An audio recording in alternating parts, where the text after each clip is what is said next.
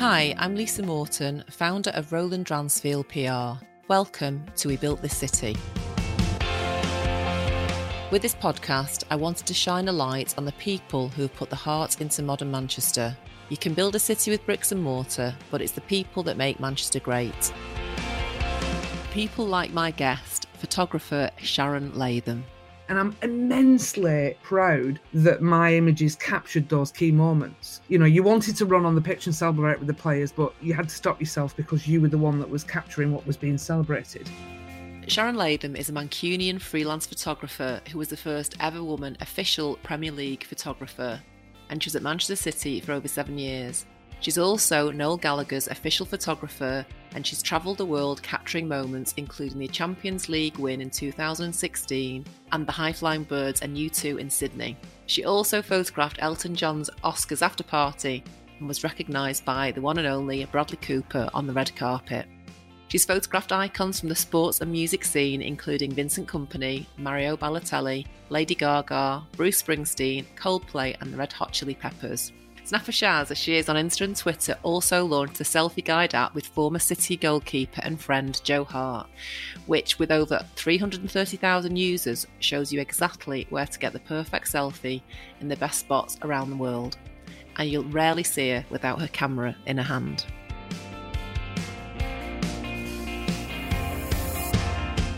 Sharon, thank you for joining me on We Built This City. Not a problem. My pleasure. Thank you. So, for our listeners, Sharon is a bona fide Greater Mancunian. She was born and bred in Bolton and she's lived in Greater Manchester all her life. Sharon, we met working on Vincent Kompany's testimonial campaign, Tackle for Manchester, in 2018 19 when he was captain of Manchester City. And obviously, Laura Wolf had introduced us on the back of our being involved in the Northwest Football Awards. And the campaign raised around a million pounds for a bed every night, helping to tackle rough sleeping and homelessness in Manchester, Greater Manchester. And it's one of the best projects I've ever been involved in my career. And one of the events in that fundraising campaign was a charity gala dinner, which was attended by the whole of the First City team and Noel Gallagher, who played an amazing set that night. And basically, Sharon, you were the common thread. And through your career, you've traveled the world with them both, obviously separately. And we'll come to that shortly. But first, Noel Gallagher said about you over the years, I've been lucky enough to work with some of the finest photographers in the world, and I put Sharon right up at the very, very top. So that's a massive accolade from Noel. So, how do you think you earned that accolade from him? Oh my God, what an opening question. um, yeah, just throw it straight in. Lisa. I don't know. I've been blessed in respect of being his uh, friend for nearly 14 years now. So, um, I don't know. I work hard. I think my ethic of working hard and being trustworthy is one of the reasons. Uh, and plus, he likes my pictures, which always helps. Mm. So. Yeah, they are fantastic pictures. And you said that you managed to be in the right place at the right time with the right lens. But there's an expression that I believe in, which is luck happens when preparation meets opportunity. So, how much preparation went into becoming a professional photographer? Oof. Do you want the whole backstory? Yeah. I loved photography from being a teeny tiny little girl. And uh, my dad was heavily into photography and used to take us up on the hills up Rivington Pike, near where I live now, and do lots of landscape photographs. Over the years, I just got used to sort of being around a camera all the time. And then, unfortunately, when I was eight, my dad passed away quite suddenly and dramatically. And um, I inherited his camera, so to speak. I basically just nicked it, if I'm being honest and kept it and then that was it. I i don't think i ever from the age of 8 didn't take a photograph virtually mm-hmm. every day. For christmas and birthdays i'd get sort of like uh, vouchers to get films developed or I'd get new films bought me and that was that was it. And over the years I'd buy extra lenses or save up money. So it's been a passion from being a, a very very small girl. Turning it into a career absolutely definitely, I think, right place, right time for various things, but honing your craft over time. But I didn't see it as a job. I didn't see it as a, um, a way of making money. I just loved doing what I was doing. And it was only later in life that the, the actual career element sort of worked out nicely. Over the years, I took photographs of family, friends, people stopped saying, "Oh, it's all right." People they stopped taking cameras to events, and I'd be like, "Sharon will bring a camera. It'll be fine." So I'll be there every birthday, christening, twenty first anniversary, you name it. You know, Sharon would have a camera. And then over the years, when having children, you know, having children is like just amazing, and you get to use your camera even more then. And then music and sport was something that were I was involved with all my life in between all of this with your kids and everything. But music has always been a passion. And if I wanted to do something, it was always going to be in the music scene of photography. And I, and I never thought I'd end up being a sports photographer, but I did. I made the decision when the kids were grown up that if I was going to actually make money out of being a photographer, I had to do it then. So when they all grew up, I think my youngest was 14. Um, I actually then started diving into it properly. Um, and doing some freelance work. And then it was a case of being in the right place at the right time. So, just before we move on from that point, talking about the children, I was looking at some photographs. When I moved into the house, I got all these boxes of photographs of the kids. I've not dug into them. And we got them out the other day. And like Nina was saying, my daughter was saying to me, obviously, that my son was the favourite child because there's so many photographs of him. There's only 21 months between them. And I said, I didn't know what day of the week it was, never mind where the camera was when it came to her. But um, yeah, and using proper cameras, I was. I loved. Uh, I had a camera from being young, and I did O level photography actually. But it's so different, isn't it, than just snapping away on on your phone? Actually, getting the camera out and it's a it romantic is. thing to do, I think.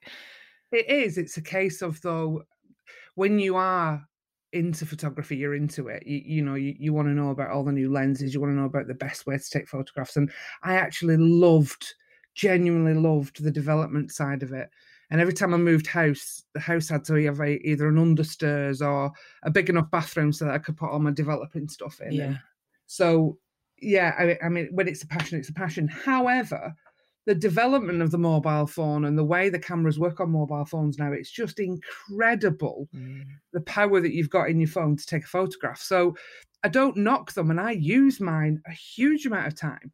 Mm. Um, and it allows you to make sure that you always have, you're always on the go, you always got it. Because sometimes carrying a massive camera around with you, because my cameras are so big, um, it, you know, you've got the power in your pocket, so to speak. Yeah, absolutely. Although you do always carry your camera around with you. I don't think I have ever yeah. seen you without it. I, do, I, do. I, think it's the secret to your success. So you went to Liverpool to find your fortune in photography, first of all, didn't you? Yeah. I moved out to Liverpool, as I said, the kids had grown up, and I thought, right, if I'm going to do this, I'm going to do it now. And I thought, I'll go to Liverpool because I had a friend over there who was heavily into the music scene, the acoustic music scene. So I went over there and moved over there, got a, a small flat in Huyton, two dogs fighting, and um, and stayed there and, and literally ploughed the acoustic music scene in Liverpool. I, I went to every open mic session I could. I, I photographed everything and anybody. I'd offer myself out to venues and, and anything just to get some work. And slowly but surely, over the four years that I was there, it, it happened. I started getting uh, jobs. I got some work with um, a, a really amazing record studio called Parr Street Studios and I'd photograph unknown bands that were that were sort of cutting their first albums there, and that was great fun. You'd spend all night just photographing random kids, photographing, uh, um, making music, and it was it was fab. Mm. But yeah, what did happen while I was there, another friend of mine set up a football, a non-league football team called uh, AFC Liverpool, and he was a good friend of mine, so I helped him with the start of this. And then he said, Well, because it's the inaugural year, we set it all up because it's the inaugural year and the first time this team's ever played. Why don't you follow the team and come and photograph it? And I was like, Oh, God, yeah. And I then got into the sports photography that way and, and became sort of like heavily involved in it and loved it. Um, and then I started offering myself out on a freelance basis to non league clubs, anybody and everybody that would take me. And um, it just went on from there. So the football side of it was wound in subtly in a different way. Mm-hmm. Um, and I started freelancing for places like Bolton and Blackburn and anywhere else I could get some work. And um, it went from there. But the key part came was whilst I was in Liverpool, I had a horrific car crash. Mm-hmm. And the, the car crash that happened on Penny Lane. How apt.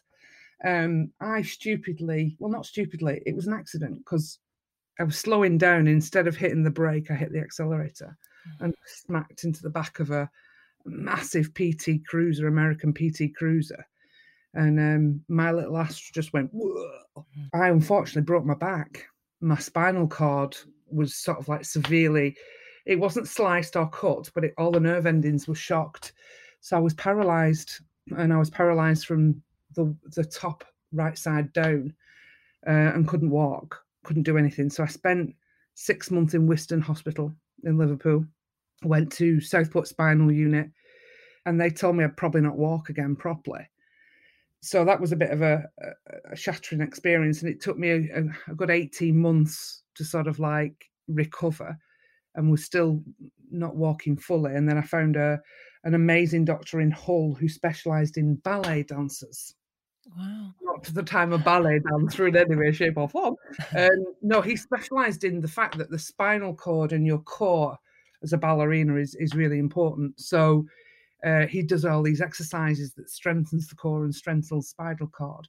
And it was because of him that I was able to walk. But that was possibly the dark one of the darkest times of my life and, and depression hit really badly because I, I wasn't out and about i wasn't taking photographs i was stuck in a bed it was it was really hard and it was only as I started to walk again that a friend of mine said, um, "You should just go and do some photography. Go and do something somewhere." And I really had lost my mojo, and it was it was quite quite depressing. And um, I ended up going volunteering for the Manchester International Festival.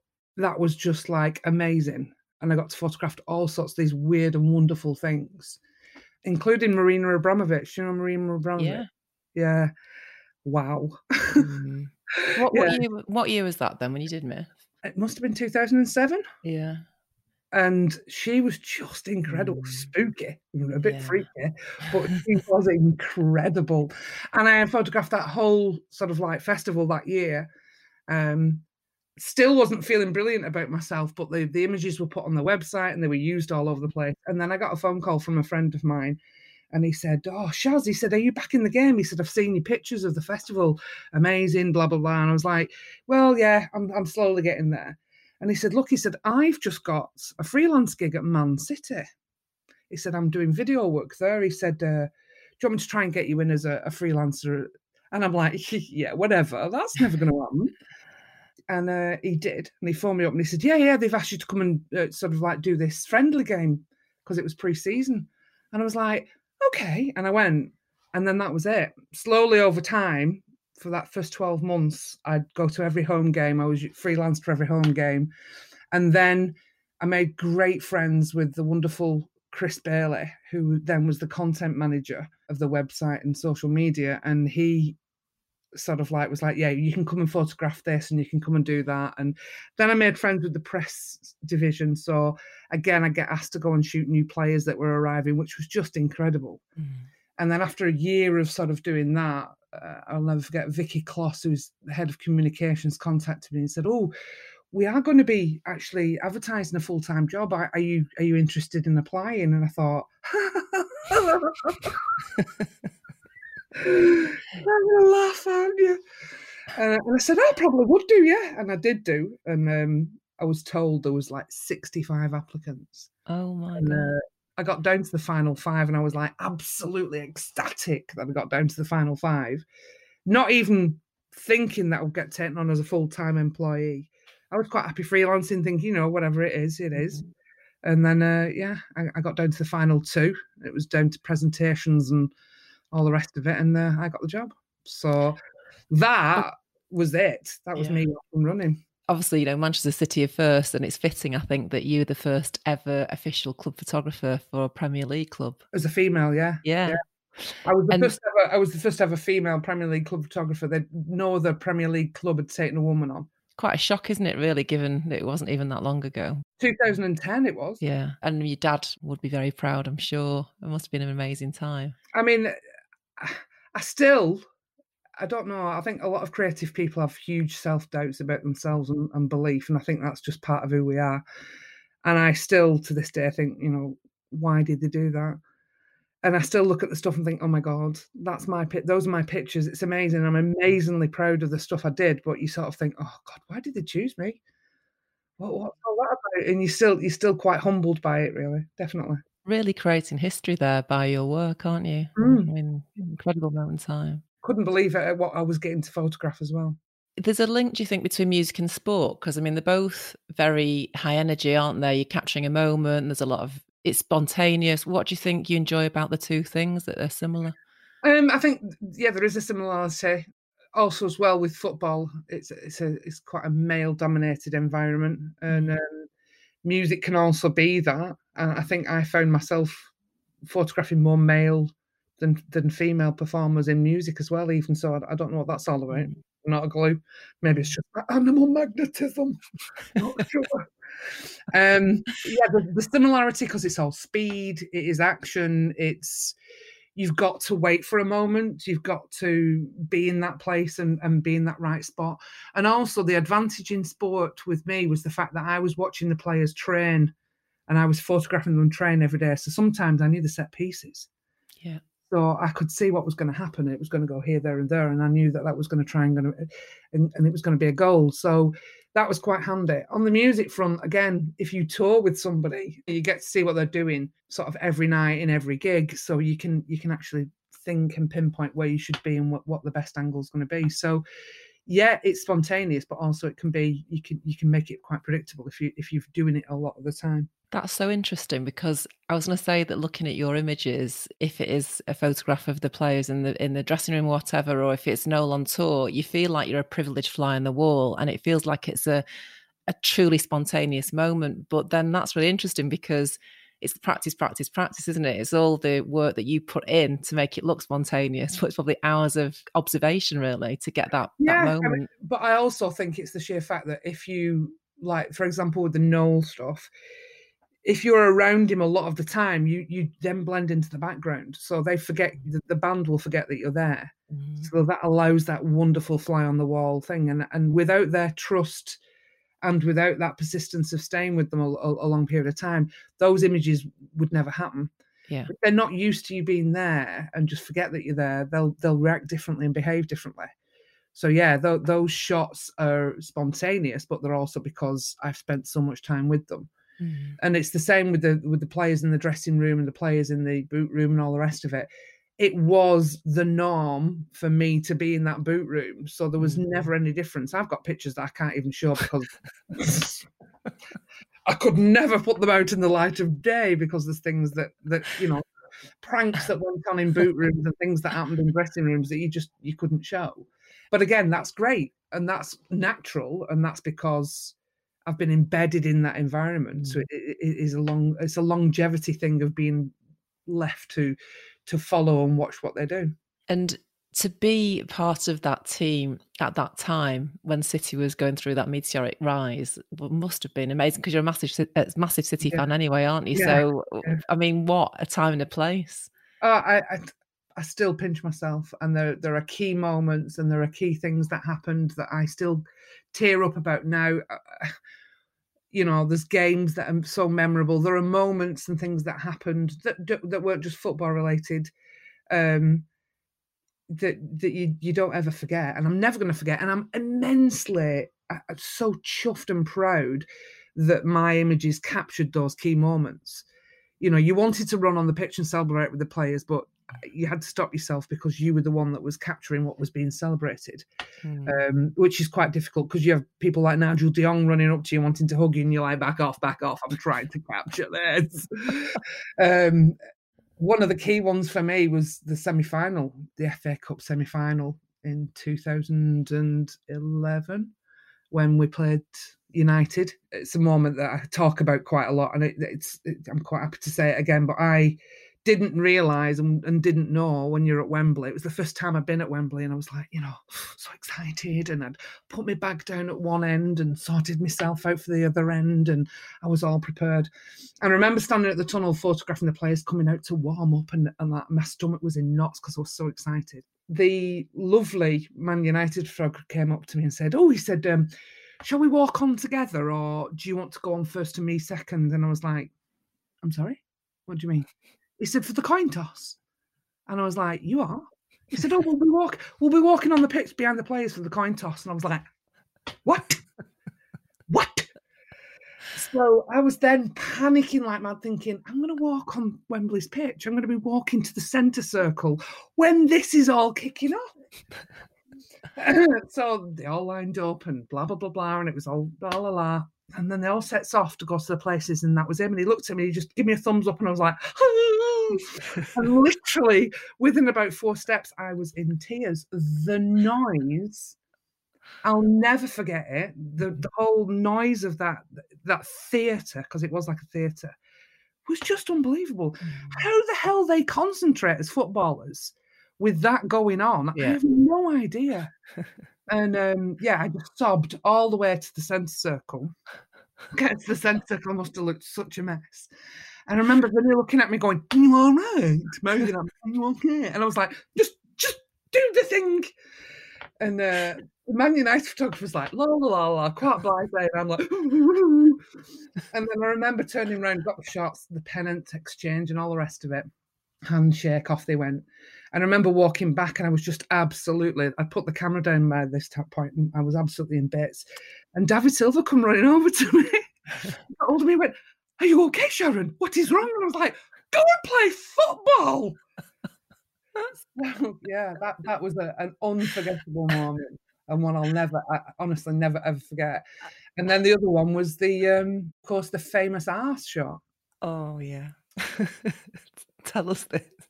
It was it was an accident. wasn't wasn't my fault. Um, and I nearly lost my job because of it. You know, people laugh about it and joke mm. about it, but it, it was really bad. So we'd won. We'd won the freaking FA Cup, and it was like, yes, and I remember Carlos going up the steps and everybody following Carlos up the steps, and they were all going to get the trophy. And oh, and I remember this this steward saying this um, sort of like official PR guy from from Wembley saying, "You can stand in this bit because you're the club photographer, and this guy can stand here, and, this and this will happen, and that'll happen." Meanwhile, behind us, they were setting up the trophy champagne thing.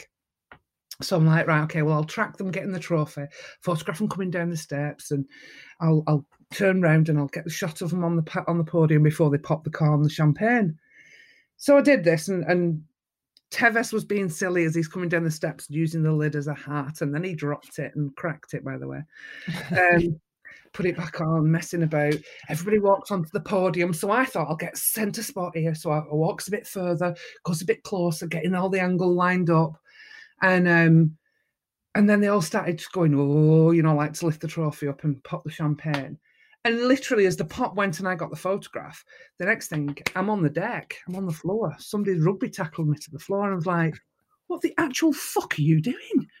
And I got up, and this steward's like, "Get out, get out!" And I looked behind me, and there was 95 of the world's press and media trying to get that shot that I'm stood right in the middle of. So all they got was my fat ass bent over taking that shot. And that was it. 35 years of no trophy, and the trophy list comes to it, and Shaz gets her ass in it. well, honestly, no, the thing oh. was not, it was not good. So as soon as all the pandemonium had gone and we went into the dressing room and I got all these fantastic shots in the dressing room, I'd forgotten about it then. I come out and um, one of the officials comes over to me. Uh, you've got a phone call. You need to go and speak to this person on the phone. And basically, it was a case of the photograph that you've just taken of that trophy lift. You will have to give to everybody now. You can't keep it in the world. Nobody got that shot. Nobody got it. So uh, yeah, I had to give that shot, and then I had to send individual emails to every single one of the newspapers PR companies, press companies, independent freelance companies that all lost the shot, apologizing and saying about my enthusiasm and lack of knowledge and it wasn't intentional because some of them thought I'd done it on purpose. Yeah. And that's just not my bag, man. I, I would never have done that. Yeah, good, good job. The, the guy rugby tackled me moved because I'd have decked him. I know. I was going to say, brave man. I, I, couldn't believe it. And I was so in shock and didn't understand what he was doing. But you know what? No fucker stopped me walking on. no, don't stop me in the middle of it. Oh, that's a, there's plenty of room at the top because no one's prepared to do that, are they? So well done, you. you have you kept that email? Because I bet you weren't doing much partying, were you, that night? If you were no. that busy. No, but I had to write them individually to ones that I knew as well. And and you know what? I'm not I'm not joking now. for about 12 months, some of those uh, key agencies were a bit shitty with me Mm. because I had to control, I had to help control at the stadium. Every time we had a home game, it was me that organised the passes and uh, accepted uh, photographers that were coming in to photograph games, which was a, a logistical nightmare in some instances because there's only so much space. At the big games, you've got every agency and every uh, you know press society that wants to come and photograph it. So they weren't very happy. Are you off the Christmas card list? I was off the Christmas card list for a long time, but I managed to worm my way back and be pleasant and nice to everybody. And uh, oh, and when I left, and I remember when I left City, they all clubbed together. They got the shot of my ass taking that photograph, framed in this beautiful frame, and every single one of those photographers signed it around the outside. That's amazing. Yeah, so I've got that Oh, my that's fantastic. There Yeah. you go. You admit it, fix it, move on. One of our values. You Yeah. got it together, didn't you? Let's just talk about Vincent. I mean, obviously, know, that's how we met through Vincent and an incredible man. And he, he came to our offices a few times and it was quite funny because the whole building ground to a halt, basically. Nobody could quite believe he was walking through our corridors. But what he did in that testimonial year was so Mancunian and it was so wonderful. And there's no doubt he's, um, you know, he's obviously an adopted Manc now. But what for you was the kind of the ingredient of his captaincy there? How did that impact on the culture of the club while you were working with him? One word for Vincent: he's stoic. Mm. You know, he's a a very strong, big man, not only physically but in in character. His silence and his intellect are mesmerizing. He's he's just a, an incredible human being. His passion for whatever he chooses to be passionate about is what takes him forward as well. I think, and and he's just a brilliant fella, absolutely brilliant. You know, you see him with his family and his kids and all the rest of it, and then he's back at work and he's on it. He's Mm. he's he's very very passionate and very very good at what he does. Mm. And much missed. Hopefully, he'll have a return. I, I was he and, and his wife Carla, who's fabulous too, came out undercover on some uh, street walks with us, and you know, very humble about learning about the issue of homelessness. And I, and I was, uh, you know, it's a privilege to to work with him, and also he introduced me to you, so that was fantastic too.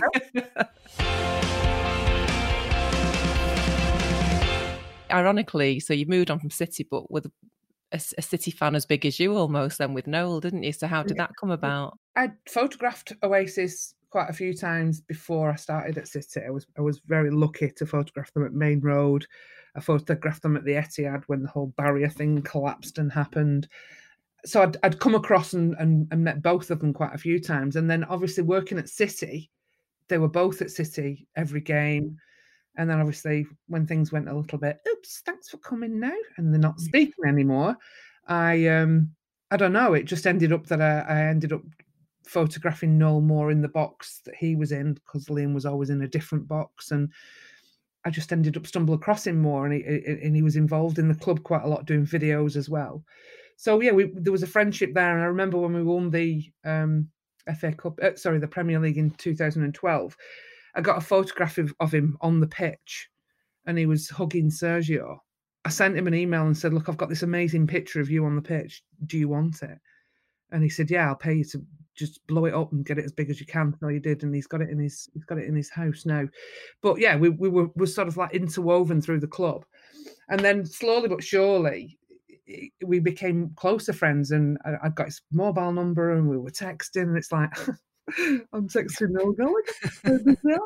but then it's the case of, as you know, you don't see them as that person, as that celebrity anymore. They're just, it's just Noel, Mhm. and he's he's in my phone as Noel, and it's like I don't I don't get that whole ah, it's Noel. No, Mhm. it's just Noel, and uh, he's and he's such a top bloke. He's incredibly funny. He's incredibly warm. But when I was leaving City and he came to do a photo shoot, uh, sorry, a video shoot, he was the first person, if you remember, to interview Pep. Yeah. So that was my last informal photo shoot at the club, and it was Pep and Noel. And I did all the behind the scenes shots and what have you. And Vinny came in on that as well. Um, and so that was the last thing I did. And he, he came over to me and said, What are you going to do? You can't leave. And I went, I am. I've got to, you know, I'm going. And he's like, But what are you going to do? I said, Well, I've got all sorts of stuff. I don't have to take fo- fo- pictures of footballers, you know. I'm, I'm a photographer. That's what I do. And he said, Well, what's your first job? I said, Oh, I've got a couple of things lined up. I said, Plus, I'll come on tour with you. And he went, All right. and that was it. That was it. Honestly, he jokes about it now because he says a lot of people like his bass player Russell from the Zutons. I remember he was at, um, he was telling this story at a book launch of mine with him, and he said that he was in the front room one day and, and when they'd split up and everything, Russell phoned him up and he went, "All right, La," because he's from Liverpool. He said, uh, "Have you got a bass player yet?" He went, "No, no, not yet." He said, "Oh, I'll play bass for you." and Noel's joke now is just ring me up and ask me, and I'll Yes. uh, I'll say yeah because I did the same thing. I just went, "I'll come on tour with you," and he went, "Oh, okay then," and that was it. And were you not away with him for a year? You thought it was going to be like two weeks or a few Yeah, weeks initially. yeah. ended up that um, in 2016 he did a lot of festivals in the UK. So he's just like, "I'll come to this one. Yeah, you might as well come to this one now. Come on to this one." And then 2017 the same thing happened, and then in 2018 it was uh, the American tour, which was just unbelievable. Went everywhere in America with him. Um, and there was the American tour buses are slightly different to uh, European tour buses. They're, they're, they're smaller. And he said to me, Shaz, I'm sorry. He said, There's just no room on the on the back tour bus. He said, You he said, Are you all right if I get you a car? So he got me a hire car.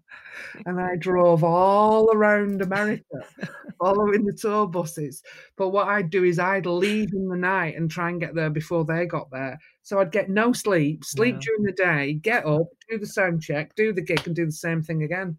Wow. So it was incredible and uh, an amazing road trip. So that was that was 2018. 2019 was uh, European and uh, festival stuff again, and then 2020 was going to be Glastonbury. Yeah. Shame. It'll all come back. I'm just trying to think about the visualizing you in a little in a little car following those. doors. Actually, no, he was very kind. He got me one of those like SUV things. Oh, did you? lobbed all my kit in the back of it, and I'm in the car driving yeah, driving around America, and, and staying in some of the most crummiest, weirdest motels. Because as you do on expenses, you want to keep it low budget. Because I'm I'm not that sort of person. I'll sleep in my car if it comes to it. But I mean, you must have seen some sights, and you know, people think it's very glamorous, but clearly, I mean, you worked Oh, your God, backside off on that trip, didn't you? No, it's not. It's not glamorous in any way, shape, or form. Mm. Um, it's still every gig is still exciting though. Yeah. It, it's bizarre to say that, but it is. Every time that, even the the, the walk on music, you know, he's walking on, and it, you, you, your heart's still going, and the the throng of people that are screaming and bawling behind is is incredible. Even in America, you sort of think, what the heck? and there's, there's all sorts of age ranges. It's incredible, absolutely incredible. It must be like you say, some really unusual venues that you just wouldn't normally have got to to see. You wouldn't even know existed probably on a trip like that. Yeah, we went to the big, cool, amazing venues, but we also went to some of the most small, unusual ones. And one of the most famous ones, I think, was the Grand Old Opry in uh, Yes.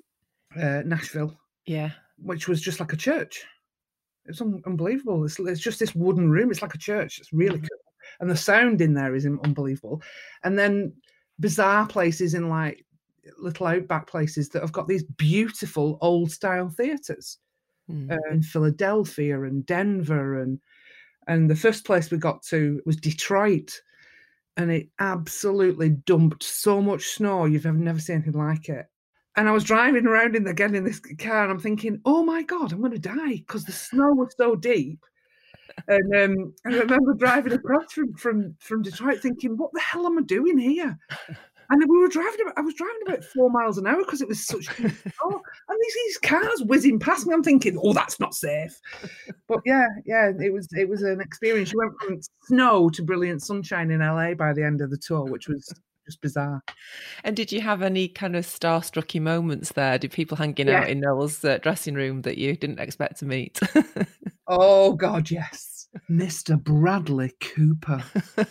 Bradley Cooper. We were in LA, and um, Noel had said afterwards, "Oh, we're just gonna have a few drinks. Leave the camera, Shaz. Leave the camera. Just come and have a few drinks after the gig. Yeah, yeah, yeah, great." So I remember walking in this room, and it was like it wasn't a big room. It was just like a, a backstage room, and there were lots of people drinking beer, and and I'm being introduced to people. And uh, this this guy introduced me to. Um, he said, "Oh, this is such such a body. I can't remember his name now, which is really unprofessional of me." And he said, uh, "He's Debbie Harry's drummer." I was like, "Oh, that's cool." So I was Mhm. chatting to him about Debbie Harry. Great.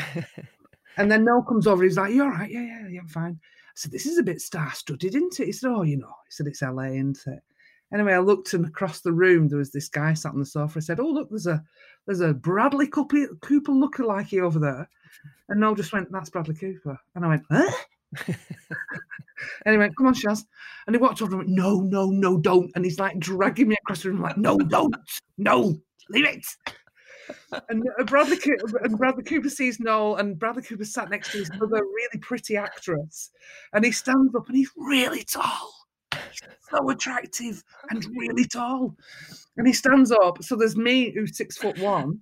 He stands up, and then Noel's there. And Noel's looking up at both of them. I'm going, and walked away, leaving me stood there with Bradley Cooper.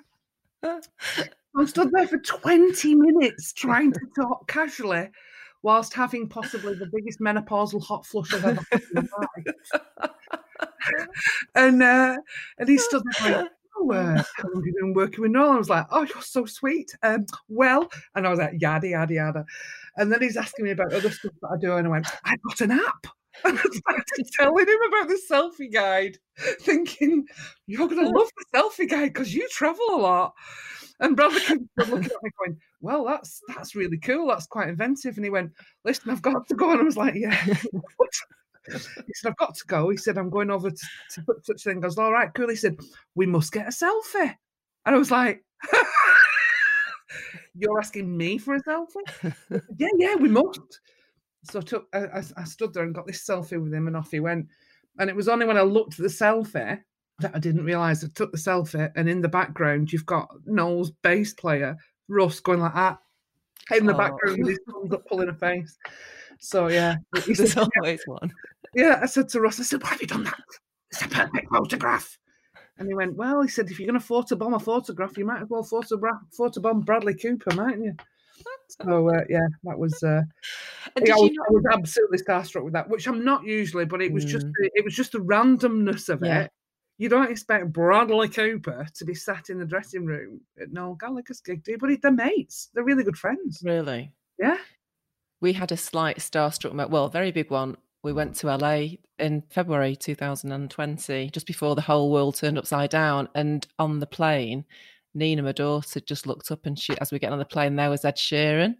So she is a she's a singer. She sings all his stuff, and we were all getting smashed on champagne because we were so excited to be going to LA. And she stayed sober the whole way, so she managed to go and chat to him after the flight. Oh. And he took he took a picture of her with him, and he was so nice because uh, she went to ACM where he went for three weeks before he got his big deal but he was absolutely lovely and um, oh, yeah and you've got to do it and people are that nice and don't his, his managers weren't too keen but he was just an absolute gentleman you know so yeah. you know that's how you uh you should behave i think but yeah i mean you met bradley again though didn't you? Did he not recognize you next time?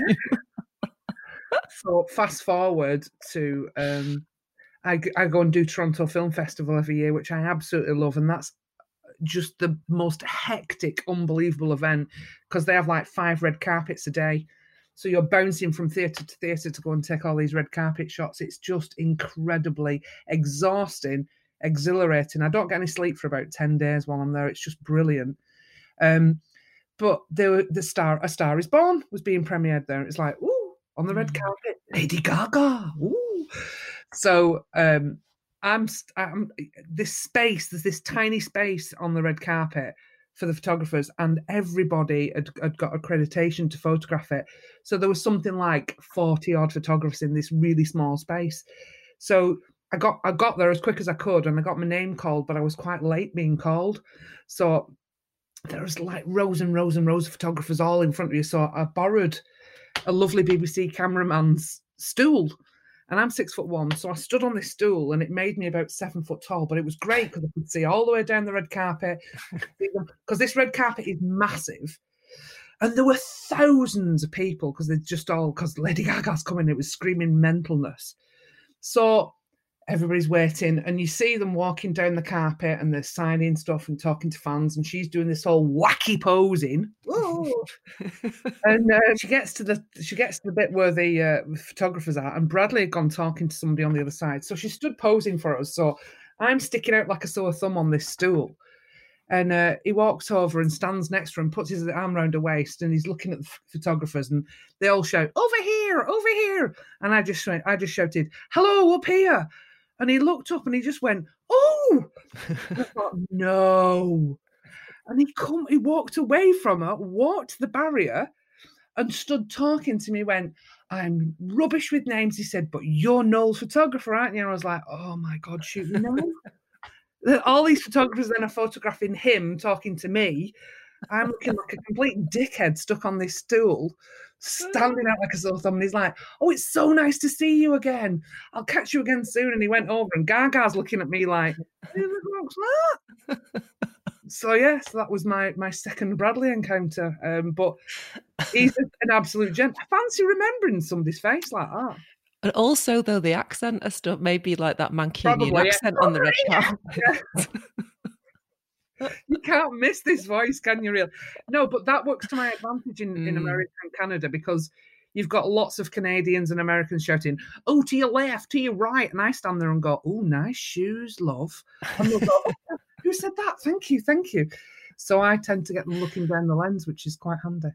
Absolutely. And so, and also, you talked before about building relationships as a photographer, but you've got to do it very quickly, haven't you? In that, to get that shot in that moment, you've got to do something yeah. that makes you stand out.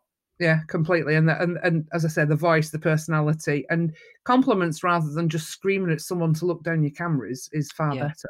Yeah. Um, I've made quite a few celebrity friends that way that know when they see me, I'll go, "Hi, Charles, how's it going?" sort of thing, and it's people that will come back.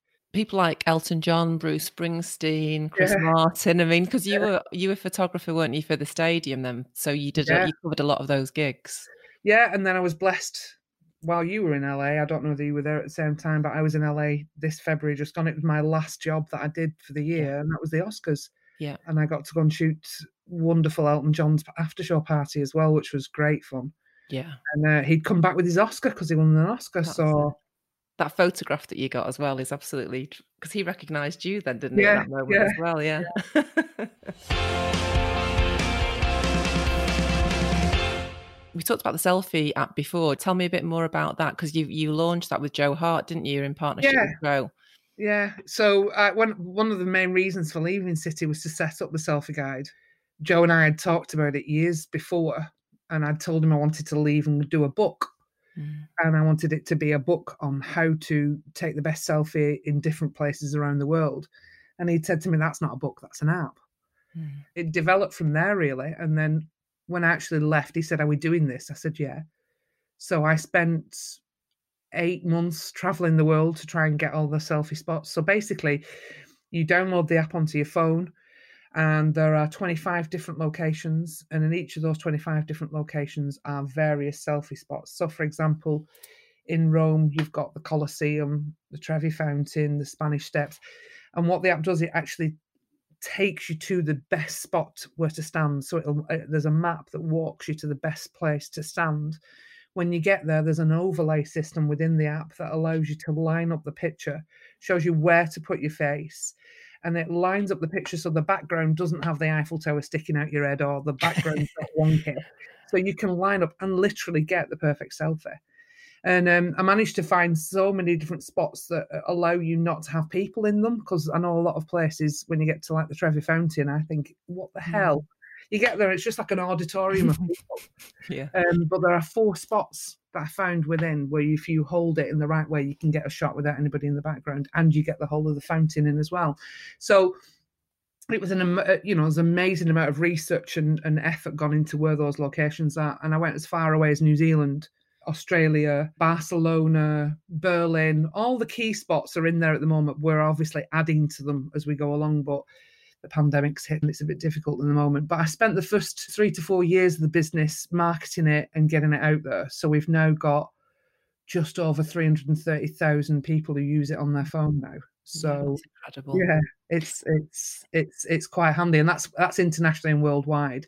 So now we're focusing this year on staycations. So I'm going to be doing some road trips around the UK to try and get some more selfie spots in the UK. But I've done road trips in Australia and people have followed me on social media, make a complete div out of myself in a camper van for various periods of time. And uh, yeah, that, that's quite popular for some reason. People like watching a woman disaster herself in a camper van alone in Australia. Um, I'm going to be doing that. I'm going to be doing that again this year uh, around the UK. I'm going to hit some of the highlands of Scotland and try and get some selfie locations in Scotland and Cornwall and Devon so that people can actually go and see these wonderful locations and take selfies. Mm. But it's all about travel selfies, not a selfie where you look pretty.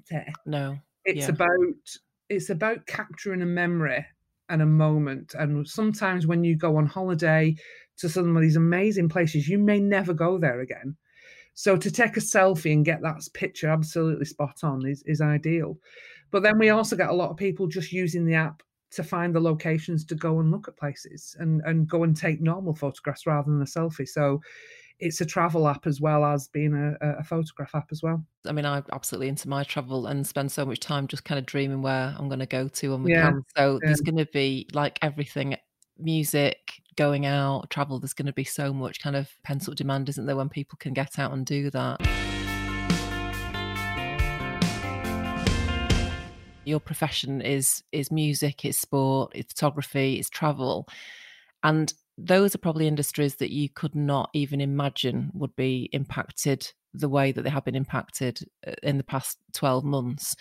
And I know that that must have been very, very difficult time, very challenging time for you. What have you dug into internally to kind of get yourself through, have the courage, I suppose, in the past 12 months? I can't even tell you how hard it's been because mm. I went from having 30 odd gigs lined up, including Taylor Swift, Elton John, Foo Fighters, Noel, even Paul McCartney. I'd been asked to shoot Paul McCartney at the Glastonbury, and um, it all went. Everything went over literally overnight, and it's not come back in any way, mm. shape, or form. Really, the, the sort of stuff that I do.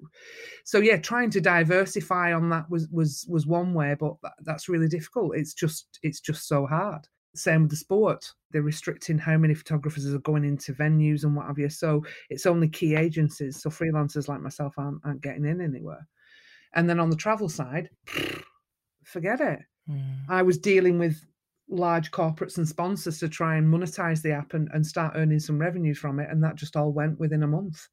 So I've tried to get jobs, part time jobs. I've tried to go and be a Tesco driver. I've, tried, I've applied for various jobs and got nowhere. So I diversified slightly and I went into my archive and I pulled out a huge chunk of um, key images from the past and started selling those online, which I vowed I'd never do, but mm. I've had mm-hmm. to because I've had no way of paying the rent. Uh, I've spent most of my savings now just to live. It's it's all gone, but it, it is what it is. There's lots of people in the same position. And I also set up a, an eco gift site called Betty's Booty. Mm. And Betty's Booty is a uh, an eco-friendly gift site, and I do hand-drawn bespoke tote bags. So I've got four or five different designs. You can have a look at Betty Bo- bettysbooty.com and uh, you can purchase the, a hand-drawn tote bag, which are amazingly beautiful, even though I say so myself. Uh, purses and knitted dishcloths. Right? right. Now, let me tell you about knitted dishcloths. I'm being serious here now.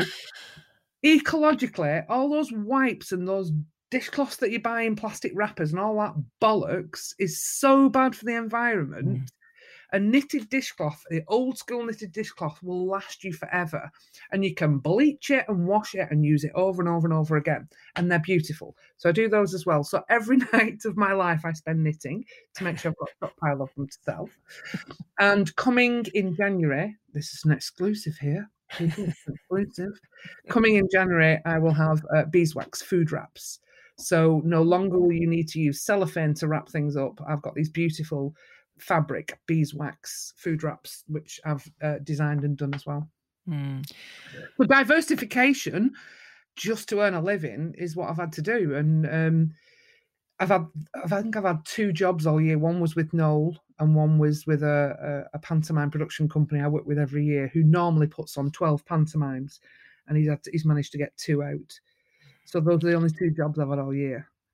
You've always been a grafter and you've been a single parent and you know I feel ashamed that I'm even going to mention this in, in kind of one just it's a whole podcast on this but you've also come through cancer twice yeah and I, and you've got up every single day and you've you've had to do what you've had to do to put bread on the table and to keep going haven't you? And that's an incredible strength and huge resilience.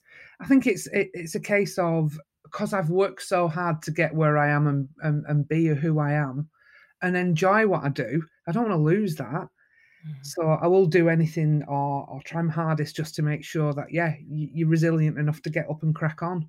Mm. Um, we're blessed to live, aren't we? Mm. At the end of the day, so you've you've got to make the most of it. Mm. One of our values is champions do extra, Shaz, and I think that's definitely one for you. that really stands out for me.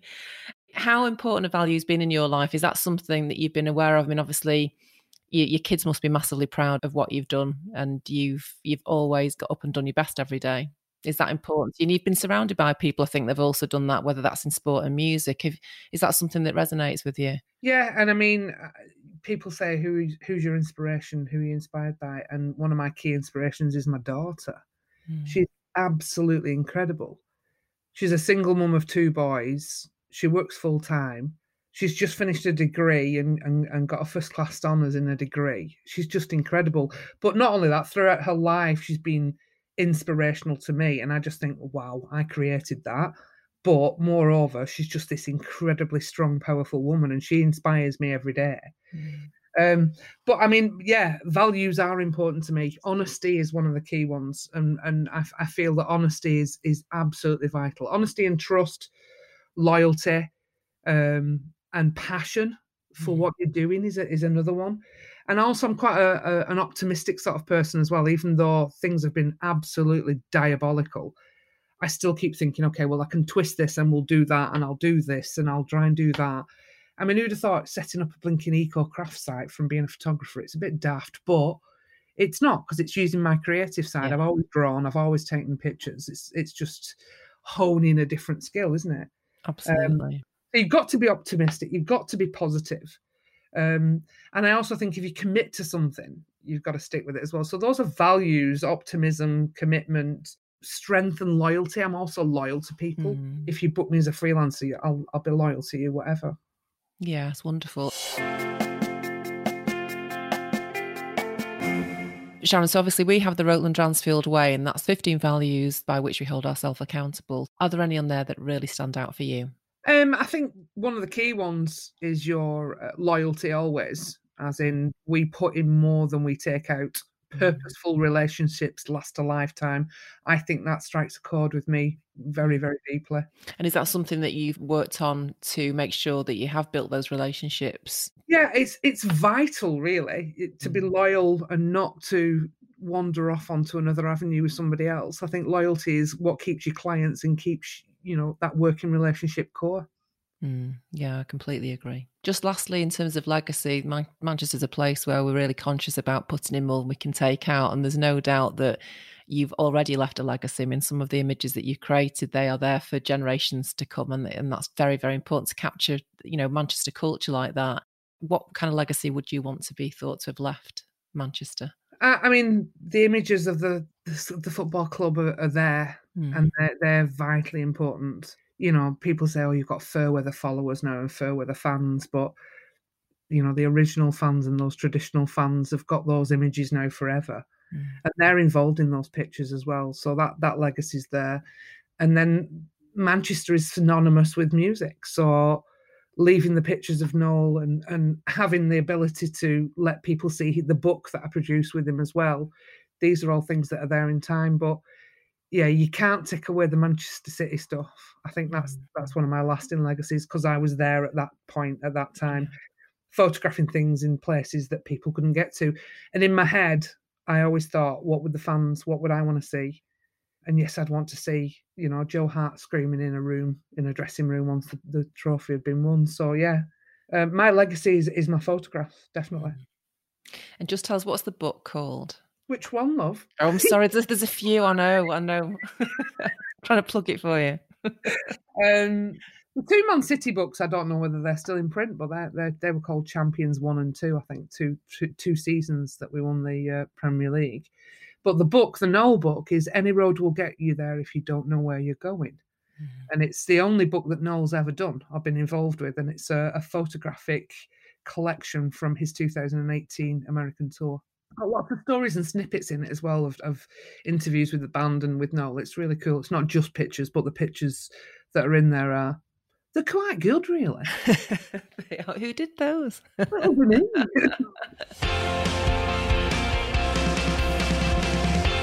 Sharon, right, quick fire round. Uh, United God. or City? We know the answer to this one. Oh, I'm gonna. God, yes. Don't even go there. and again, all. Uh, what is your fa- Who's your favourite band or artist? No, exactly. I think you said Noel to. I, I listened to something. You said Noel for uh, mayor in the future, didn't you? At one point. Yeah. Well. Oh, I think God, make yeah. a good Noel one. for I mayor you'd make a good one. Definitely. yeah. What would you order at the Chippy? Chips, pudding, peas, and gravy. Mm, pudding is- is top of the Mancs list. You know, it's a it's a popular one. And what do you miss about Manchester most when you're not here? People. Mm. And if you could take one photograph that summed up Manchester, what would it be? Sorry, it's a toughie. That is incredible. hard. You see, the core of Manchester for me, it will always be home. But the, the, the part of Manchester that is home are the people Mm. and the warmth and the kindness. And you know, you can talk about iconic buildings and you can talk about the bees, which I do believe the bee is a massive, cool symbol of Manchester, but it's the people. So if there was a way of taking a photograph right in the centre where the town hall is, I'd ram as many mancs in there as I could get and take one of those. Can I be on that Oh, picture? Yeah, honestly, and, and there are so many mancs that I love and adore, Oh, ranging yeah. from ranging from celebrities to to non-celebrities, and I'd Yeah. ram them all in there. yeah, and that's a I'd place. ram as many, many as I can right in front of the town hall, that iconic town hall. Oh, let's see if you can get to do that photograph in, in the next year or so. When well, we can't when it's open in 2024. Apparently, that's Yeah, the shot. oh, you that need would to take that shot. amazing. All right, Yeah. well, let's work on that. Yeah. Let's we'll work speak on to. Andy Burnham. we'll, Hey, have a Andy. we'll get that shot. Shaz, thanks so much for joining me on We Built the City. It's been brilliant. I just think your story is one about graft and determination and, and creativity, and, and I know that you'll never give up. And for me, the first time I met you, I just thought your energy was fantastic, and you filled the room up, and you got a smile for everybody. And I didn't even know at that point what you'd been through at that point and how many challenges you'd been through in your life. And I think yours is a proper Mancunian story, making me feel emotional. Oh, don't. Don't. do it's that. been uh, uh, yeah i mean and, and and i know you've got some stuff coming up in 2021 that you can't talk about but i think it's going to be great and good luck with everything that comes Thank you very much. And thanks for having me. It's an honour. thanks shaz No problem. sharon latham helped to build this city by being the first female club photographer in the premier league by being in the right place at the right time with the right lens by getting bradley cooper to recognise her on the red carpet at the oscars and by having her arse in the middle of Manchester City's first trophy lift in 34 years. We Built This City is out every Thursday when you'll hear from another incredible Greater Mancunian. If you want to find more out about Roland Dransfield PR and you'd like some help in creating your legacy, please head to rdpr.co.uk for more information or give us a call on the same number we've had for 24 years 0161 236 1122. Thank you and see you next time.